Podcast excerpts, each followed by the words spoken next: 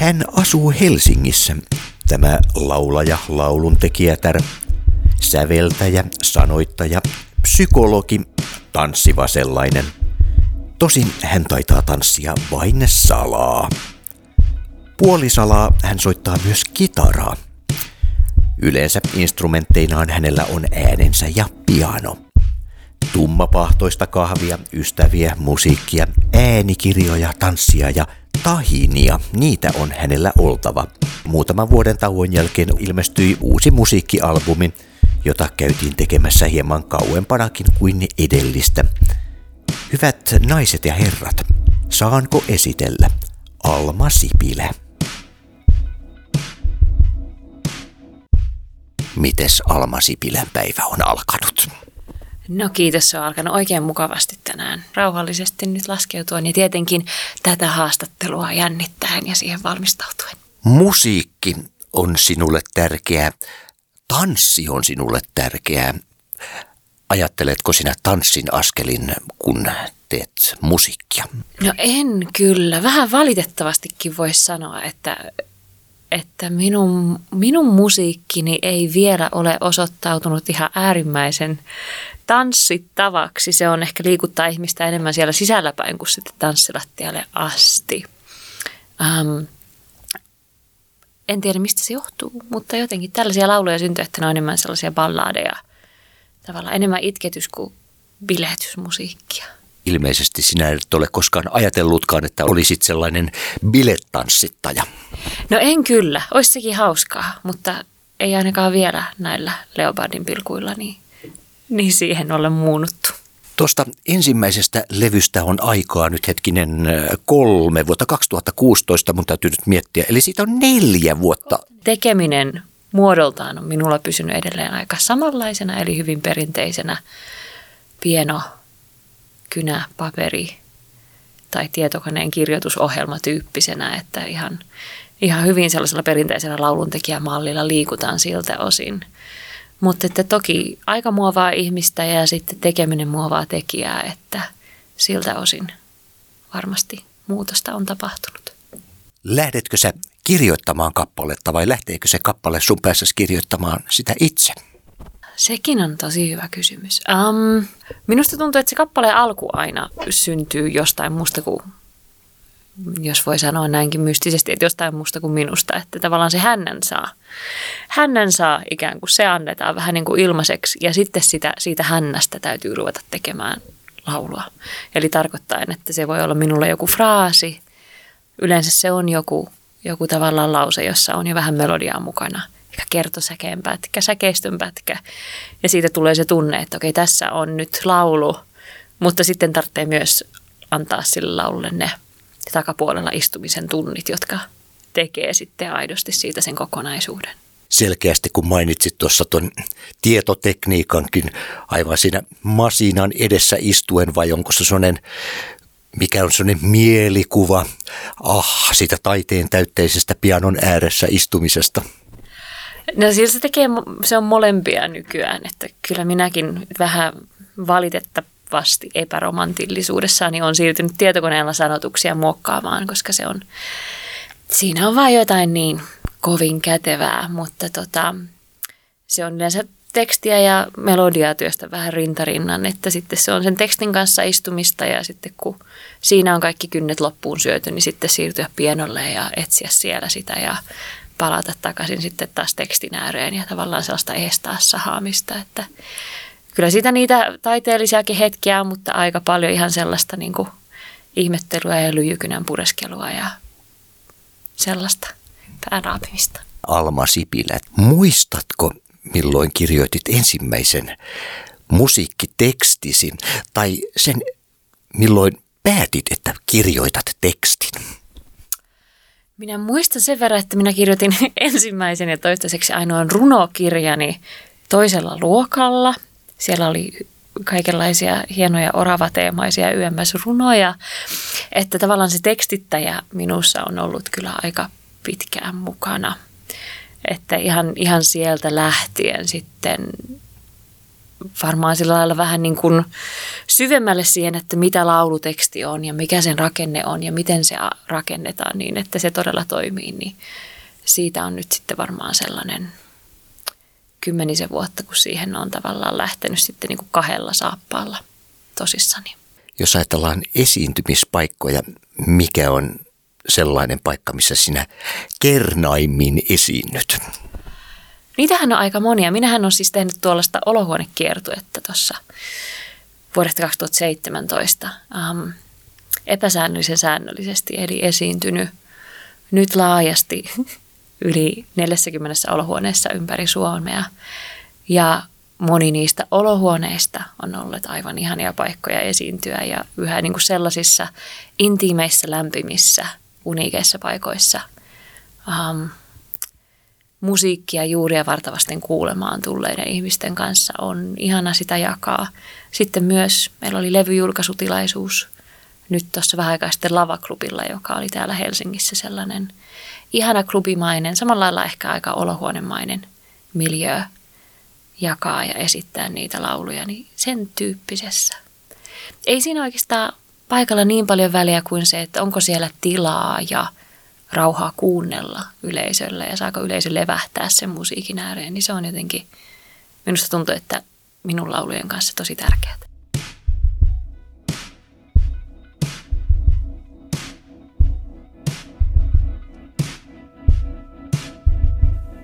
Minä lupaan, etten pudota, lupaan, etten päästä irti ennen kuin ollaan tarpeeksi matalalla. Minä lupaan, etten luovuta, etten lakkaa uskomasta ennen kuin ollaan lopusta varmoja. Mutta tänä iltana rakkain rakkaani, sinä kallis, kaunis, kalleimpani, ei tahdo mun uskoni kantaa. Sieltä missä pitäisi onnen asua, lämmön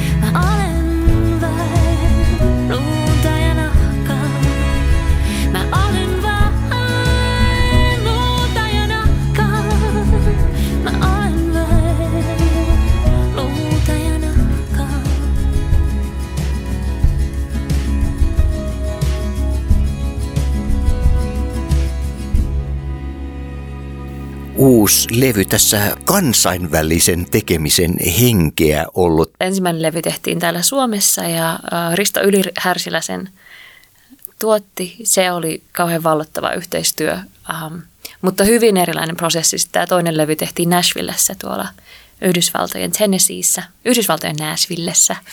Edellinen tehtiin Tampereella, että siitä ollaan niin kuin hyvillä, hyvässä linjassa. Ja, ja poiketen tästä ensimmäisestä levystä, niin tämä toisen levyn kanssa oltiin studiossa ammattimuusikoiden kanssa ja tehtiin aika sellailla tiiviillä, mutta niin kuin hyvin syvällisesti siihen pureutuvalla aikataululla sitten näitä kappaleita sovitettiin yhdessä, soitettiin ja äänitettiin myös tosi paljon livenä tavallaan yhteisillä otoilla niitä purkkiin, joka on, joka on ihanaa, kun taas ehkä edellisen levyllä rakennettiin vähän enemmän sitten loppupeleissä palapalalta. Miten tällaiseen sitten päädyttiin, kun monesti sitä mennään sitä tuttua samaa latua, mutta nyt lähdettiin sitten kertaheitolla toisella lailla lähestymään asiaa? No ehkä se, ehkä se vähän rehellisyydessä liittyy siihen, että niin kuin tässä vaiheessa sellaista ihan hirveän tuttua latua vielä levyn tekemiseen ei ollut. Että kuitenkin ensimmäinen levy opetti hirveästi, um, niin opetti tämä toinenkin levy, mutta tavallaan ensimmäisen levyn jälkeen tiesi aika paljon siitä, että okei, tämä oli hyvä kokemus, mutta mitä ensi kerralla haluan tehdä eri lailla. Ja yksi sellainen vahva toive oli juurikin saada levylle enemmän akustisuutta – ja enemmän sellaista tiettyä hengittävää organisuutta kuin mikä sitten ensimmäisellä levyllä ehkä oli läsnä. Ja sitten minulla oli pitkään tutki, tutkinnassa tai tavallaan tunnustelin etsin, että mistä löytyisi sellainen tuottaja, jonka kanssa tuntuisi, että tämä yhteistyö lähtee nyt rullaamaan. Ja syystä tai toisesta Suomesta sitä ei silloin vielä löytynyt. Ja sitten tuolla Yhdysvaltojen puolella – on minun ollut pitkään sellaisia tosi tärkeitä esikuvia ja tavallaan se musiikin tyyli. Siellä puhutaan amerikaanasta.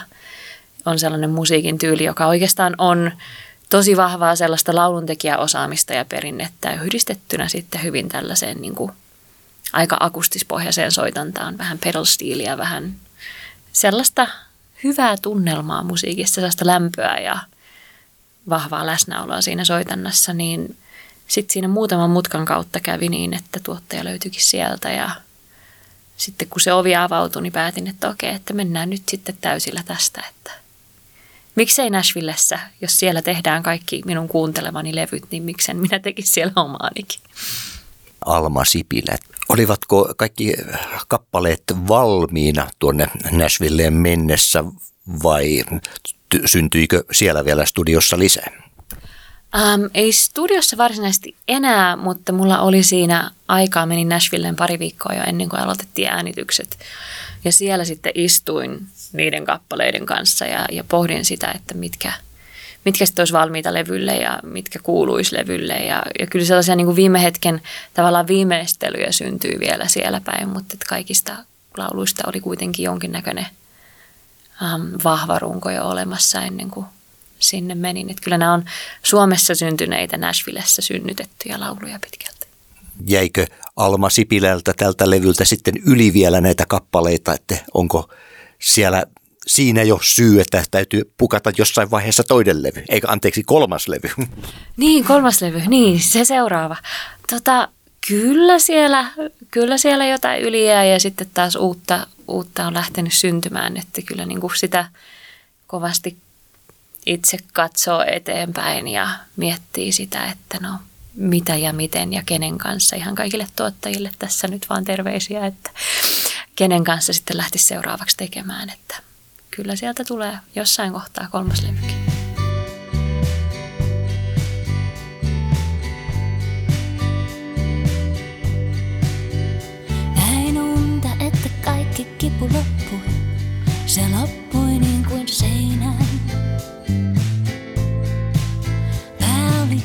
Niin kuin höyhen.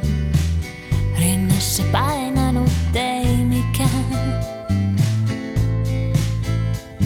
Eikä mua väsyttänyt, vaikilta muuttui arvaamatta yöksi. Eikä mulla ollut nälkää, vaikka nauhat piti vyöksi. Eikä tippaakaan ikävää.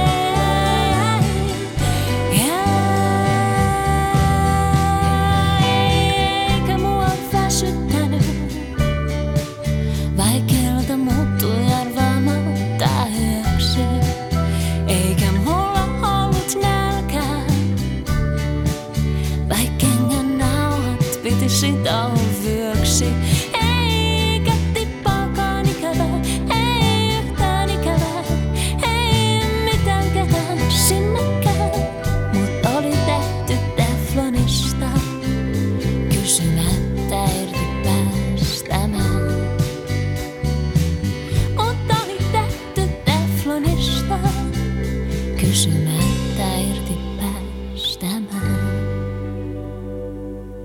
Mikä sinulle on tärkeintä tekstin sisällössä? Kun lähdet tekemään tekstiä, mikä on se, mikä siinä ainakin on oltava? Onpa ihana kysymys. Kyllä se on se totuus.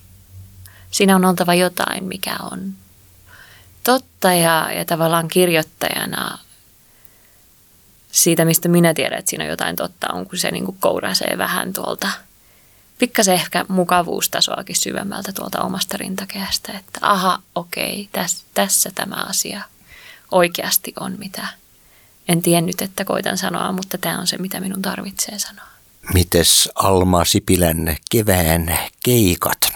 No kevään keikat tässä hahmottuu. Nytten tuossa ainakin maaliskuun aikana on sellainen kuvio tulossa, että tuo Martikaisen Jarkko kiertää tällä hetkellä Suomea. Nyt, jos muista oikein, ystävien huoneissa kiertueella.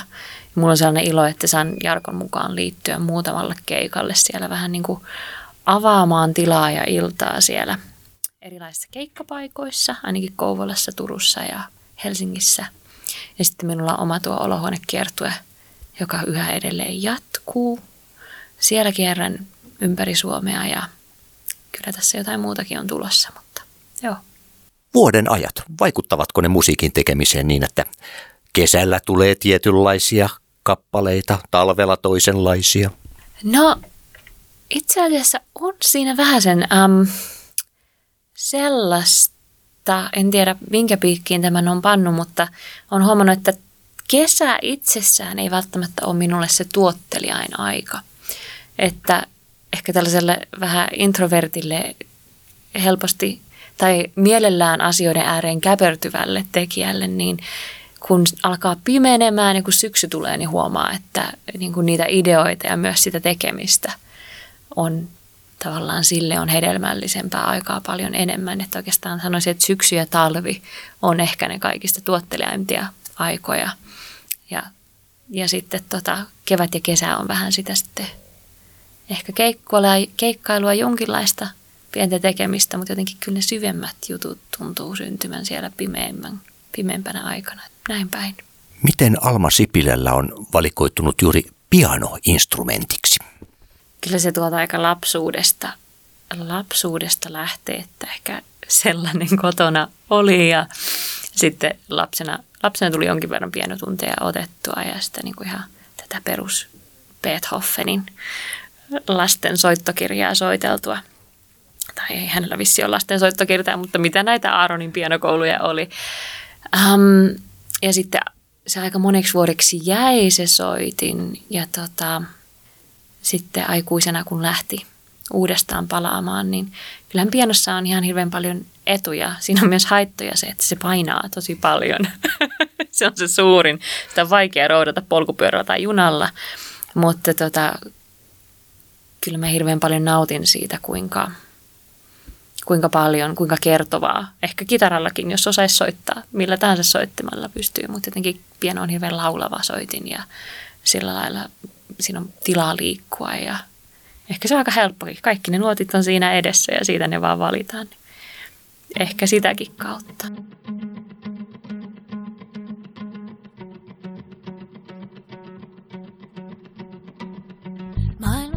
Asioita, joita ei voi koskaan korjata, joita ei ehjiksi saa.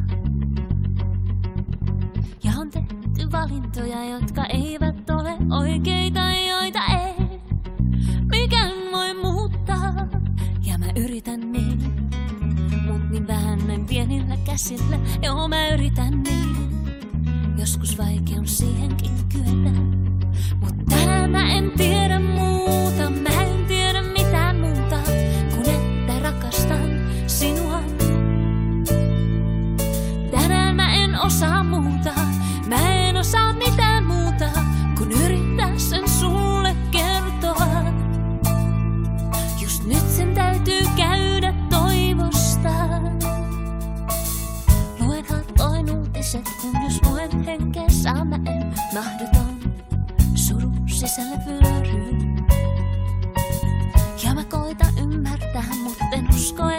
siihen pää taikka ees sydän ikinä pystyy.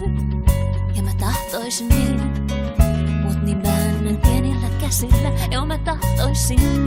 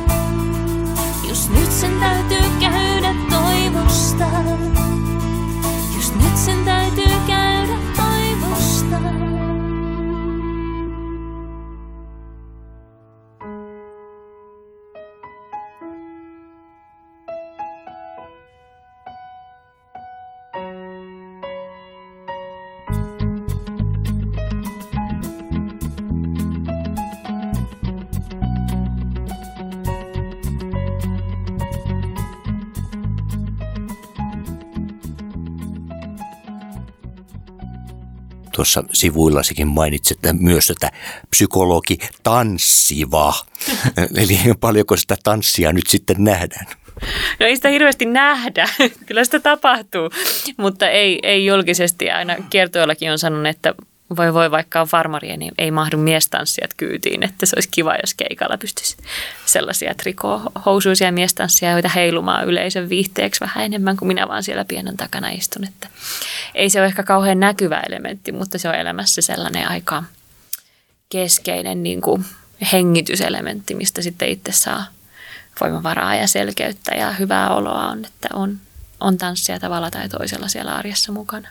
Keikkamatkoja nyt tuossa sivusit, niin paljonko sitä tulee vuodessa istuttua sitten autossa ja miten sä ylipäätään koet nämä keikkamatkat? Onko ne enemmän rasite vai onko se yksi hauska osa tätä taiteellista matkaa? No vähän riippuu päivästä.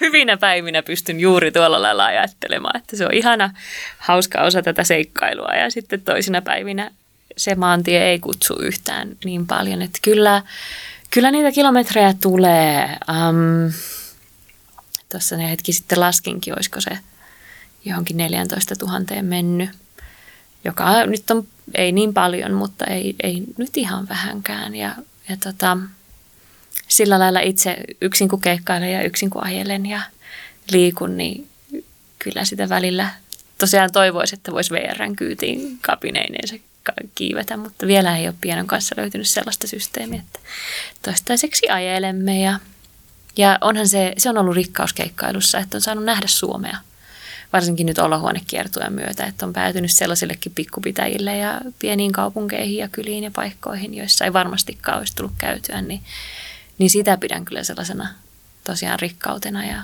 etuoikeutena, että on paljon vahvempi tuntuma siitä – koko ajan voimistuva tuntuma siitä, että kuinka monimuotoinen ja tavallaan kuitenkin pieni, mutta aika iso maa meillä täällä on. Onko yleisö samanlaista kaikkialla? On ja ei. Ehkä ähm, tosiaan kun minä kierrän ja nyt on kiertänyt tämän olohuonekiertueen parissa eniten, mihin liittyy se, että järjestäjä on se, joka kutsuu koolle sen yleisön ja järjestäjä kutsuu minut, koska hänellä on joku tunne siitä, että minun musiikki on jotenkin tavalla tai toisella kolahtanut. Niin siinä huomaan, että on kyllä niin kuin yhdistävä tekijä näiden ihmisten, jotka lähtee järjestämään ja sitten heidän kauttaan varmasti sen yleisön, yleisön kanssa, että on niin kuin paljon, paljon on sellaista herkkää, pohtivaa, pohtivaa kansaa Suomen maassa ainakin minun laulujen äärellä sit saanut tavata ja, ja tota, ja sitten on myös erilaisuuksia, että me eritään, nyt, me ollaan nyt täällä Helsingin ihan Hämeentiellä tavallaan aika ytimessä ja kuitenkin eletään aika erilaisessa ympäristössä kuin sitten jossain tuolla Keski-Suomen maaseudulla, että, että tota, en tiedä onko ihmiset niin erilaisia, mutta kyllä meidän elämät voi olla aika erilaisia. Mitä Alma Sipilä tekee ensimmäisenä, kun hän lähtee täältä? Kuule, minä en vielä tiedä. Mä varmaan menen tuohon kadulle ja sitten hengitän syvää ja pohdin, että mitä seuraavaksi. Ehkä joku hyvä kuppia kahvia jostain voisi löytää. Sinä et hirveästi suunnittele liikaa eteenpäin asioita.